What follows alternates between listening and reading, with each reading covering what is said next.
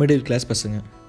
எங்களை மாதிரி middle class பசங்களுக்குலாம் அவ்வளோ சீக்கிரம் லவ் செட் ஆகிடாதுங்க அதுக்கு நாங்கள் பயங்கரமாக ஹார்ட் ஒர்க் பண்ண வேண்டியிருக்கோம்.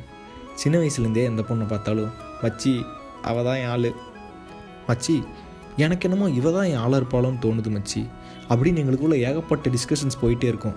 ஆனால் யார்கிட்டையுமே போய் எங்கள் லவ்வை சொல்லவே மாட்டோம்.